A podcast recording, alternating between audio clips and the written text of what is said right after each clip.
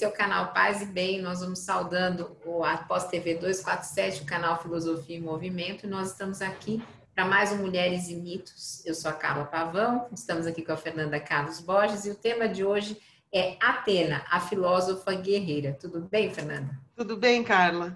Então a gente já passou pela Atena várias vezes, né? Mas hoje nós vamos dedicar essa, essa, esse vídeo exclusivamente para ela. Ela é uma deusa muito importante no universo da mitologia grega e ela, como outras deusas, ela vai incorporando assim, né, deusas mais antigas na identidade dela, né?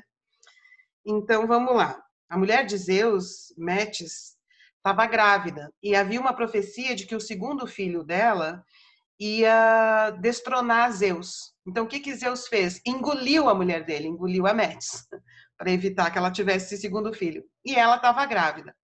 Bom, o tempo passou, em algum momento Zeus começou a ter uma terrível dor de cabeça. E chamou Éfesto, que é o deus da forja, deus dos metais, né? E pediu que ele abrisse a cabeça de Zeus para ver o que, que tinha dentro causando tanta dor de cabeça.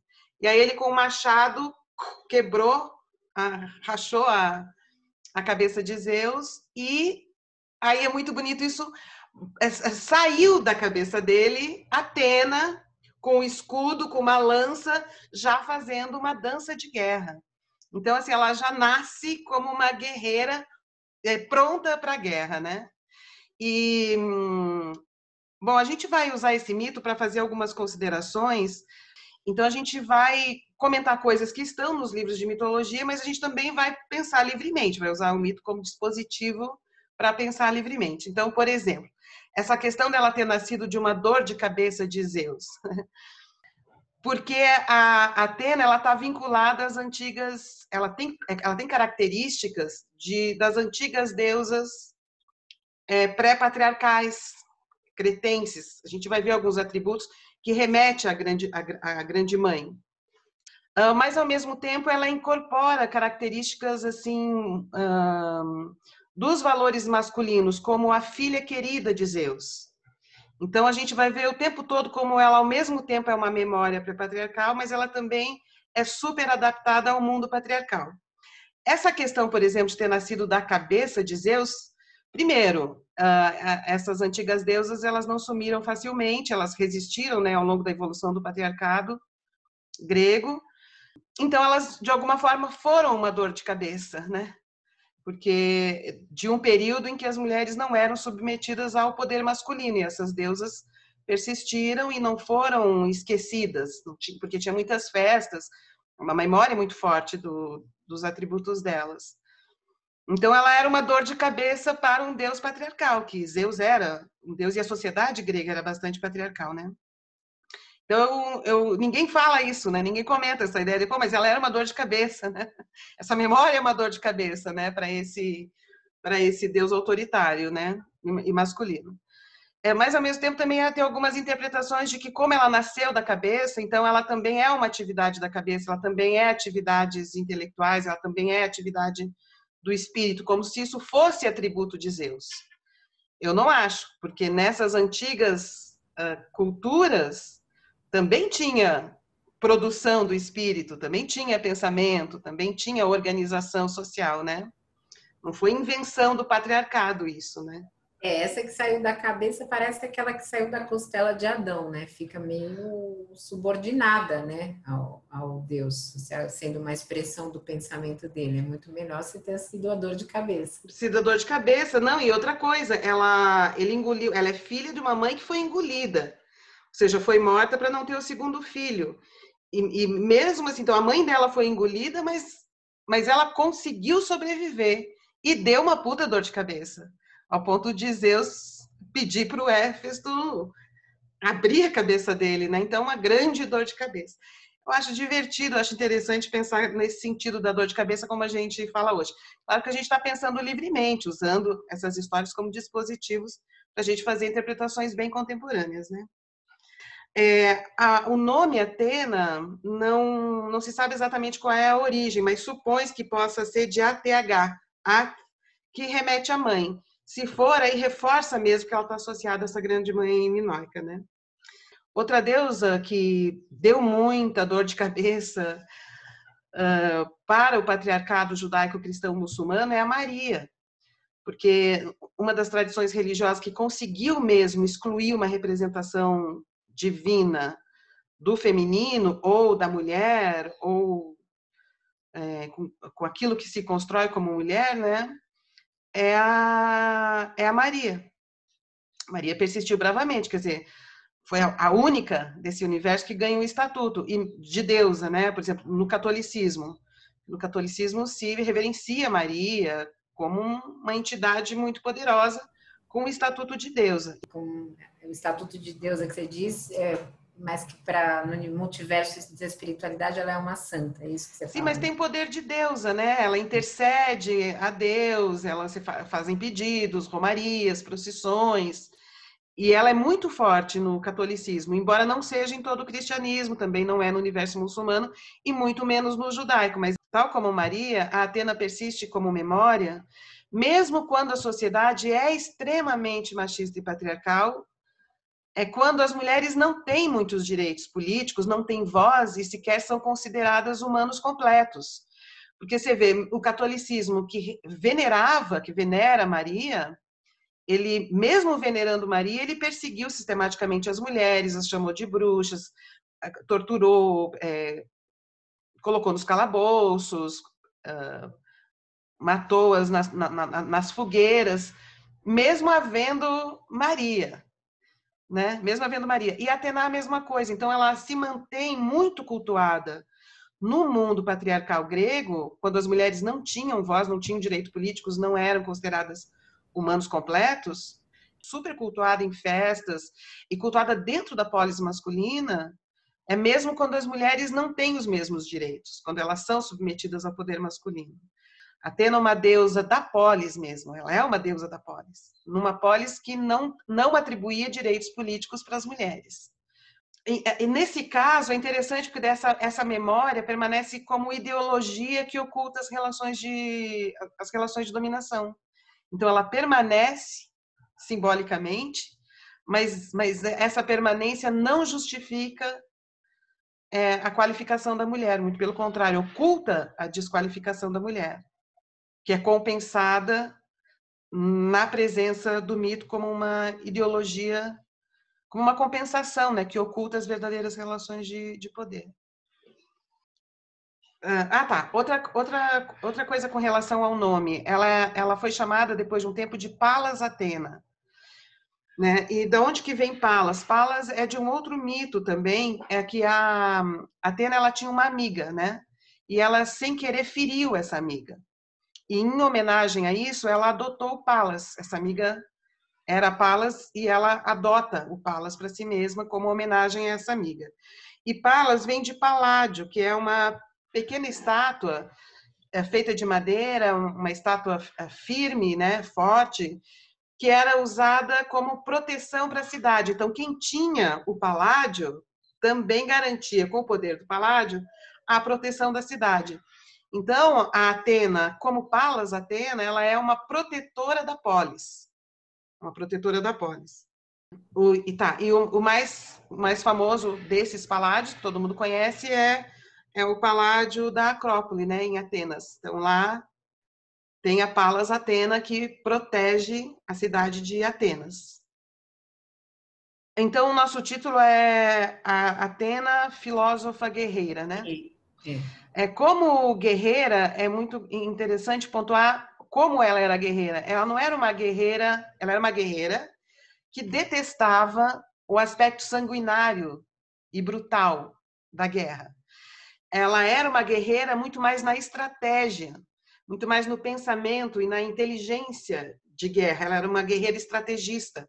Ela tinha inteligência para pensar e organizar os conflitos, né? Ela detestava o, o aspecto sanguinário é, brutal da guerra. E ela protegeu muitos heróis gregos. E uma interpretação que se dá para isso é que ela, a, a, o apoio que ela dava a esses heróis significava uh, refinar a força bruta, né? tirar esses heróis do aspecto brutal, impulsivo, da, da violência bruta, levando para eles uma abstração, uma competência na, na, inteligência, né? no refinamento da inteligência das estratégias de guerra, nas negociações e tudo isso. Ela também incorporou a, a, a qualidade de Nike, que também é uma outra deusa grega. Então é Atena Nike, que é Atena vitoriosa, a vitoriosa. Tá, e tem a outra Atena, que é Atena Patúria, que era uma festa que ela presidia. O que, que eram essas festas? Era uma, era uma festa em que os pais apresentavam os filhos nascidos naquele ano para as agremiações, que tinham características religiosas e políticas. Então, nestas festas, os filhos recebiam, incorporavam esses grupos, né? eles começavam a fazer parte desses grupos, e, ganha, e deixava de ser apenas um corpinho do ambiente íntimo da família, para se constituir também como alguém que faz parte da, da política. Então, nessas festas, eles ganhavam um registro religioso e civil, né, que é mais ou menos hoje o que a gente chama de batizado, né, na tradição católica. Né? Só que entre eles tinha essa característica de ganhar, então, um estatuto de um membro da polis que tem um pai que tem a ver com essas agremiações às quais esses filhos se, se associavam. E quem presidia isso era Atena. Então, se vê como ela está realmente associada às características racionais, organizacionais da polis e da vida do político, ou seja, a vida do cidadão, né?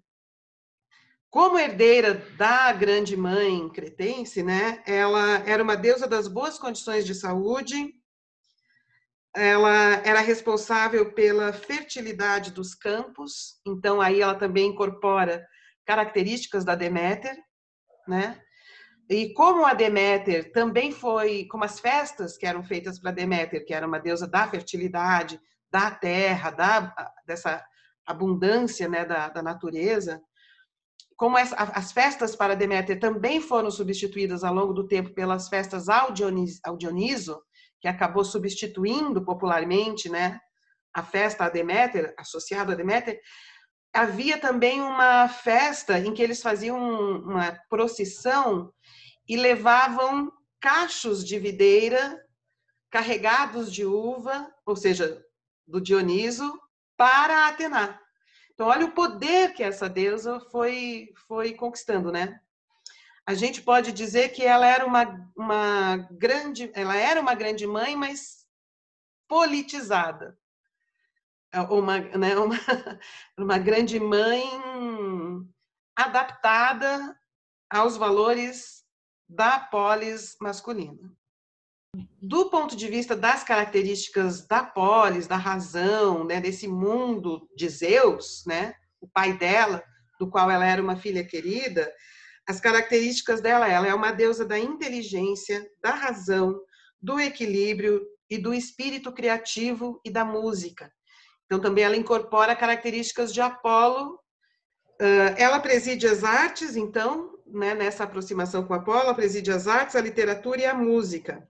E, especialmente, ela preside a filosofia. A filosofia. Né, então, essas atividades do espírito são é, protegidas, conduzidas, geridas, vamos dizer assim, né? É, pela proteção e pelas características da, da Atena. Essa questão dela presidir a filosofia é muito interessante também. Porque na, nesta, neste mundo no qual ela era muito presente, é, as mulheres, acraseado, né, as mulheres, não era permitido o espaço da produção em filosofia. Isso era uma coisa restrita aos homens, aos homens. E, e é curioso isso, né, que é que é aquilo que eu estava falando, assim. Então ela, ela como representada como mulher, ela tinha essas características, mas isso não não tinha, não fazia a menor diferença com relação à, à proibição, à exclusão das mulheres neste fazer na vida real, na vida da polis, né? Será que a presidência dela na filosofia se deu por ela ser uma deusa adaptada ao patriarcado? Sim, total. E uma espécie de compensação. porque isso é, é uma, é uma, é uma, uma compensação, né? Assim, as mulheres reais não tinham acesso, não, elas não tinham espaço para isso. No entanto, a deusa, a deusa tinha, né? Uh, e até hoje, assim, hoje está mudando um pouco, mas durante muitos séculos, quem se apropria disso legitimamente, né, com autorização ah, legal, oficial, com todo o estatuto social, foram os homens, né? E, e as mulheres, até eventualmente fazendo isso, fazendo filosofia, mas relegadas, não muito, muito, não muito visibilizadas e também pouquíssimas, porque não tinham espaço, porque não tinham espaço. As que, as que conquistaram algum espaço fizeram ótimos trabalhos. E se você vê hoje, por exemplo, mesmo hoje nas faculdades de filosofia, tem faculdades que têm pouquíssimas mulheres como docentes, como professoras. Já existe, mas ainda são poucas, né? Com algumas exceções, assim, nas, nas instituições. E, e, estudantes mulheres de filosofia, hoje, tem várias faculdades que têm movimentos dessas estudantes para que as universidades contratem mais filósofas para serem docentes. Né? Então, ainda é um ambiente muito na qual a presença masculina ela é mais ela é mais visível assim né enfim é isso em tudo né na teologia também você procurar teólogas né e, e, você vê inclusive que quando se fala de teólogas no, no próprio Paz e Bem, de repente tem menos visualizações do que se você estiver falando de algum teólogo. Então, assim, é uma eterna luta. É simbólica, é uma luta no campo simbólico. Embora a Atena tenha essa característica de reger as produções do espírito, ela também era regia o domínio da organização das atividades práticas. Então, ela era também considerada Atena a obreira. Ah, então, então, por exemplo, ela estava presente com as mulheres envolvidas na tecelagem, na fiação e no bordado. Também isso, né? Bom, e aí tem um mito muito interessante, uma história muito interessante da treta que a Aracne, que era uma, uma mortal, uma moça, é, fez com ela. Quem era Aracne? Aracne era uma, uma bordadeira muito competente. E como ela era uma bordadeira muito maravilhosa e uma tecelã muito maravilhosa, foi atribuída a ela a reputação de ser uma discípula da Atena. E o que, que ela fez, a Aracne? Ela desafiou a Atena a um concurso. Vamos ver quem borda melhor. Bom, a Atena achou estranho assim a desmedida dessa mortal, né? E aí se vestiu, se transformou numa velha e foi conversar com a Aracne. Ela falava: "Não faça isso. Você está sendo, você está se deixando levar pela híbris, pelo excesso, pelo descomedimento, pela desmedida. Não, não desafie uma deusa. Isso não cabe aos homens, aos seres, né? Isso não cabe às pessoas fazer isso, né?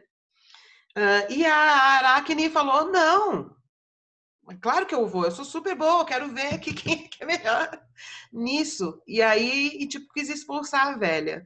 E ao expulsar essa velha, então ela se transformou, se, se revelou como Atena, muito poderosa em toda a sua magnitude, e ah, então está bem, vamos fazer isso, vamos ver quem ganha, né? E aceitou o desafio. Quando elas foram, então tá, fizeram lá o bordado e o que, que a Atena representou? Ela representou os deuses do Olimpo em toda a sua grandiosidade, tal, ficou um bordado maravilhoso. O que que Aracne fez? Ela fez um deboche contra os deuses e representou é, os Zeus nas suas aventuras, nas suas próprias desmedidas. Ela meio que fez um deboche dessa, ó, oh, os deuses, ela, ah, mais ou menos, ó, oh, olha o que Zeus apronta, né? Que Deus é esse? Então, ela desafiou o patriarca, a, a Aracne. O patriarca do qual Atena era a filha querida, né?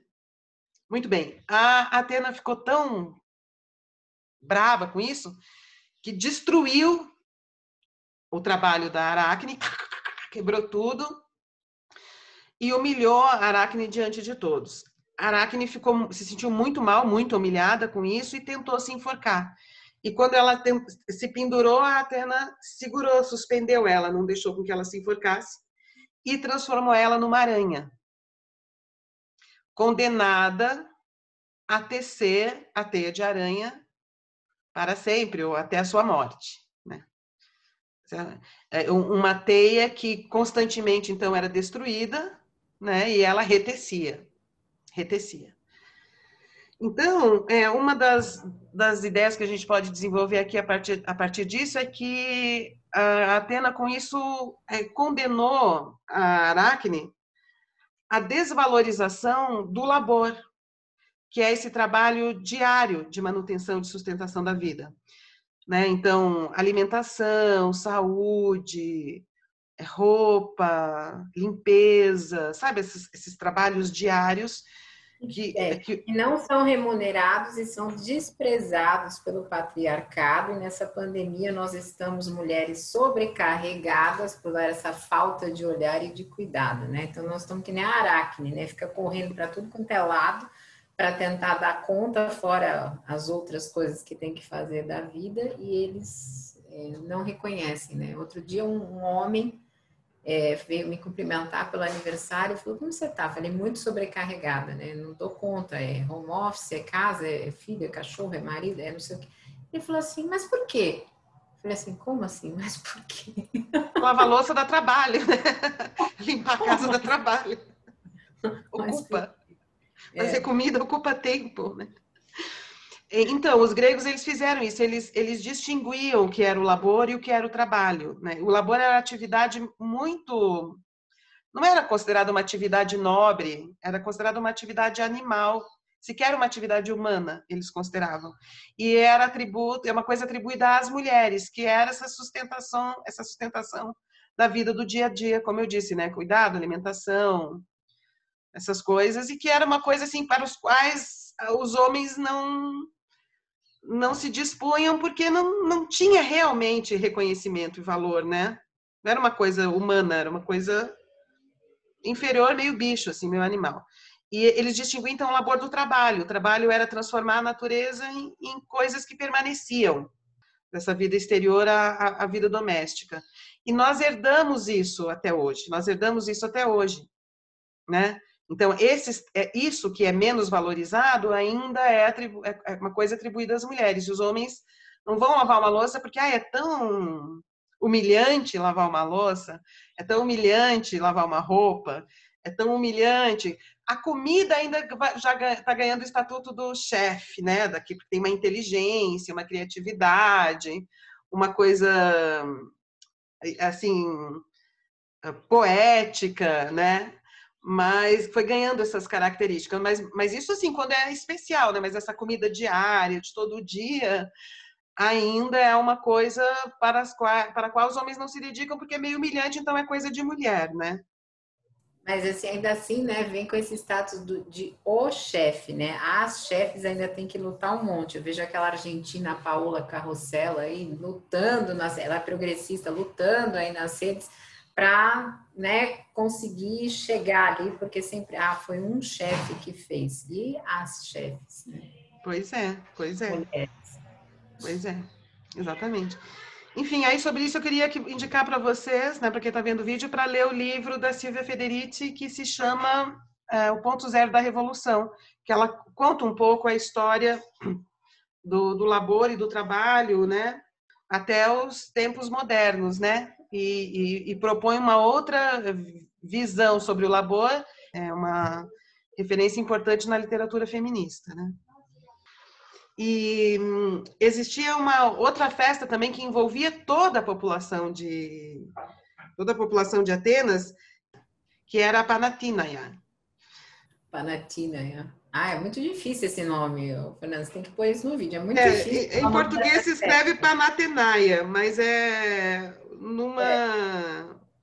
É. é como se pronunciaria, né? Em, em português seria Panatinaya. Panatenaia. Escreve, é, porque é muito difícil.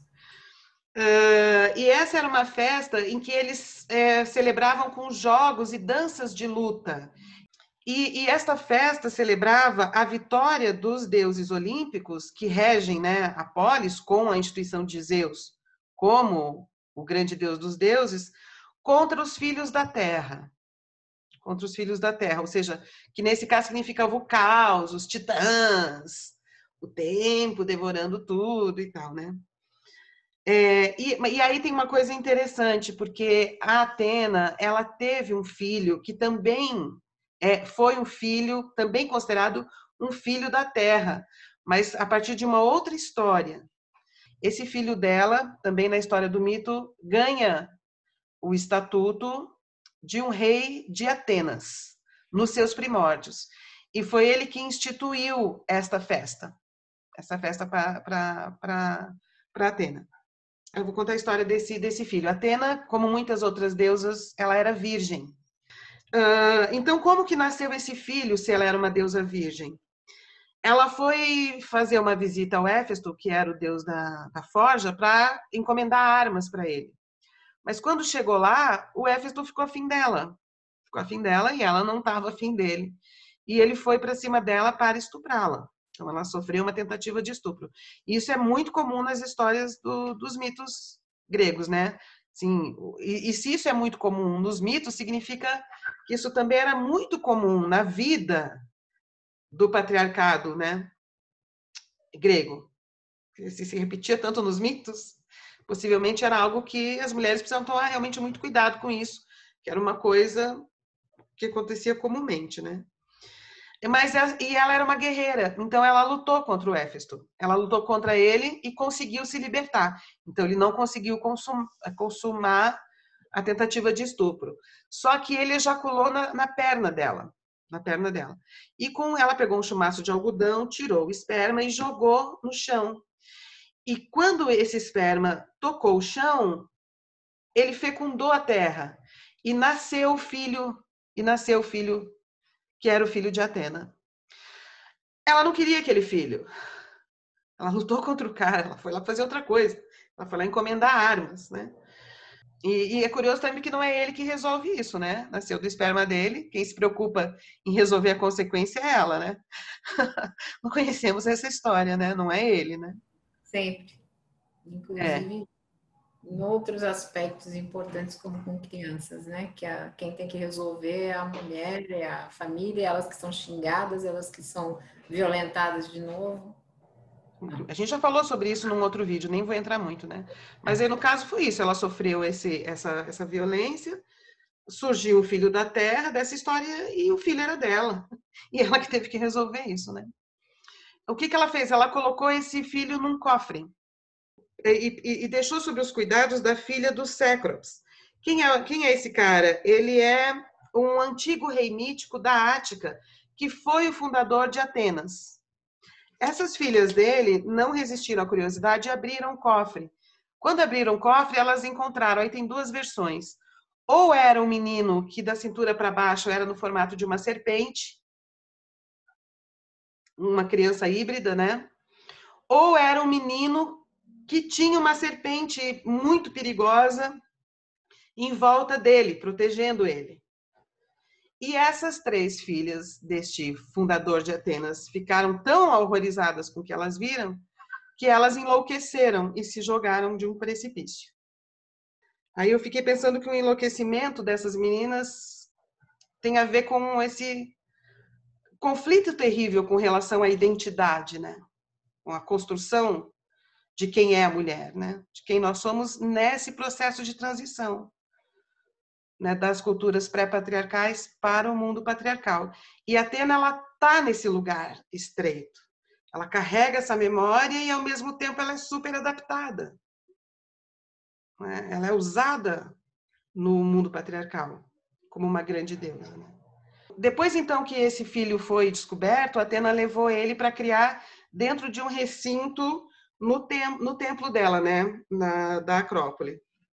Aí, quando ele cresceu, ele substituiu esse esse fundador, né, o pai das meninas, ele substituiu como rei. Então, esse ele é ele, ele vira o segundo rei de, de Atenas e é ele que institui essa grande festa onde tinham esses jogos e essas lutas de guerra é, que eles festejavam em homenagem a Atena, né?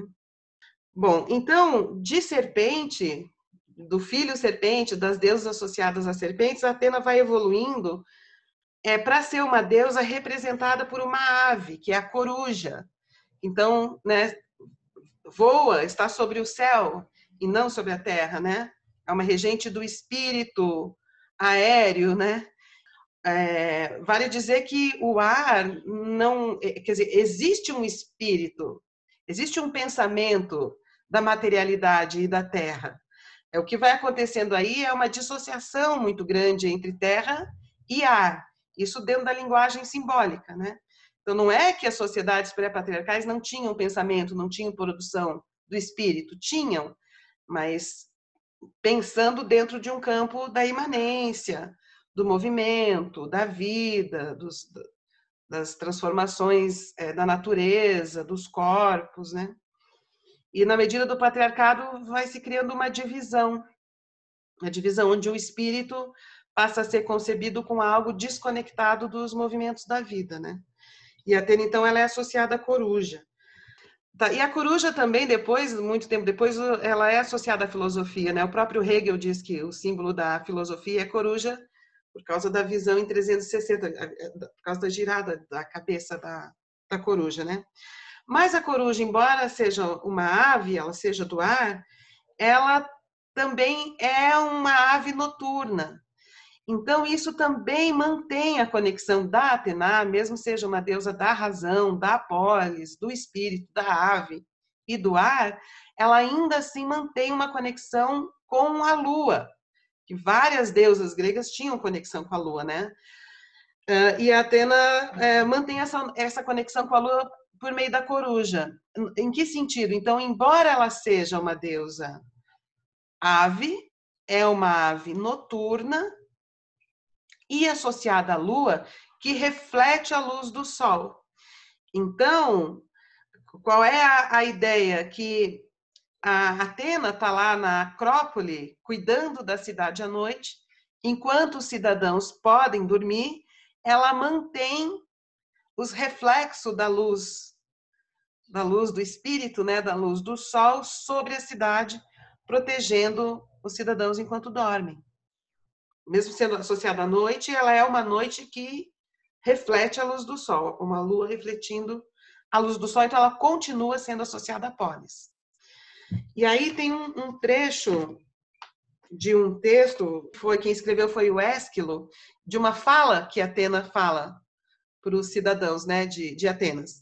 Eis a mensagem de Atena a seus cidadãos, é escrito pelo Ésquilo. Ouvi agora o que estabeleço, cidadãos de Atenas, que julgais a primeira causa de sangue, ou seja, uma questão de justiça ou injustiça, né? estabelecer a justiça.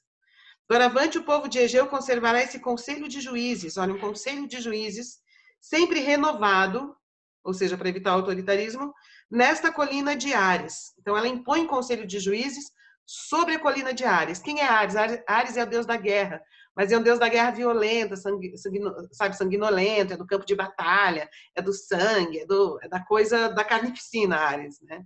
Impulsivo e tal. Tem o gosto da, da, da luta mesmo, do confronto em, em campo de batalha.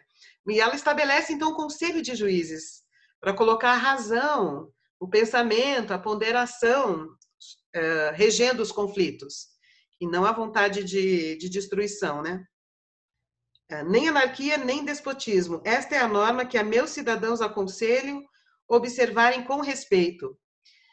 Se respeitar, se respeitardes como convém esta augusta instituição, então ela estabelece a questão institucional, né? Tereis nela baluarte para o país, salvação para a cidade, incorruptível, venerável, inflexível, Tal é o tribunal. Olha a importância que ela dá ao Tribunal de Justiça. Aí eu fico pensando aqui no Brasil hoje, assim, né, todo esse movimento bolsonarista tentando destruir o Tribunal de Justiça, a, né, o, o, valor das instituições, da instituição de justiça, é de um jeito super passional, irracional e voluntarioso, como é o perfil, o jeito dessa onda bolsonarista, né?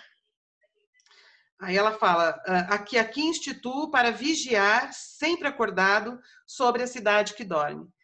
Aí me ocorreu agora, será que essa onda assim do, de vamos derrubar o tribunal, vamos derrubar a instituição da justiça, vamos destruir essa instituição, impor uma ditadura, será que isso é uma ofensa a Atena, né? Será que é uma ofensa a Atena? Para terminar, então, para terminar o, o vídeo, é, tem uma coisa que interessa para a gente na Atena, porque que a gente já fez o vídeo sobre a Medusa. E quem está acompanhando os vídeos sabe que quem transformou aquela linda moça neste monstro com, né, com o cabelo de serpentes foi a própria Atena, né? Então, no entanto, o que, que a, a, a, a o que, que a Atena é, imprimiu no seu escudo? A cabeça da medusa. E, e no, neste universo da cabeça da medusa impresso no escudo da, dela, é, isso significa que a cabeça da medusa era o espelho da verdade. Ou seja, as pessoas, ao contemplarem a cabeça da medusa no escudo, elas entravam em contato com a brutalidade de si mesmas, o seu aspecto mais brutal. Então, ela revelava isso com o intuito de combater a brutalidade, né? Então, de novo, a Atena nesse lugar estranho. Então, assim, para concluir, para concluir o vídeo, eu queria dizer assim que a gente é possível dizer que a Atena ou Atena, ela representa ou Atina, ela representava a ela era uma deusa da inteligência é, socializada. Essa antiga deusa adaptada aos critérios da polis, dos quais a gente herdou a ideia de democracia no entanto, na, lá na Grécia era uma democracia masculina. Hoje a gente quer uma democracia da, da, da qual participem mais mulheres e talvez a Atena, neste nosso mundo, ganhasse novas características, né? Ou pudesse se, se expressar sem ser a filha querida de Zeus, mas ser a filha querida da grande mãe que foi devorada por Zeus. Então, para vocês que nos assistiram, esse foi o Mulheres e Mitos pelo canal Paz e Bem, também na Pós TV 247 e também no canal Filosofia em Movimento. Um beijo grande, obrigada. Beijo grande, gente. Me visitem no canal Filosofia em Movimento. Temos entrevistas muito interessantes lá. A última foi com a Zazá, que é militante do movimento de moradia, residente de uma ocupação, muito importante dentro do movimento negro e do movimento LGBT também. Legal, gente. Um beijo a todos e até semana que vem. Obrigada, Carla. Tchau, gente. Tchau.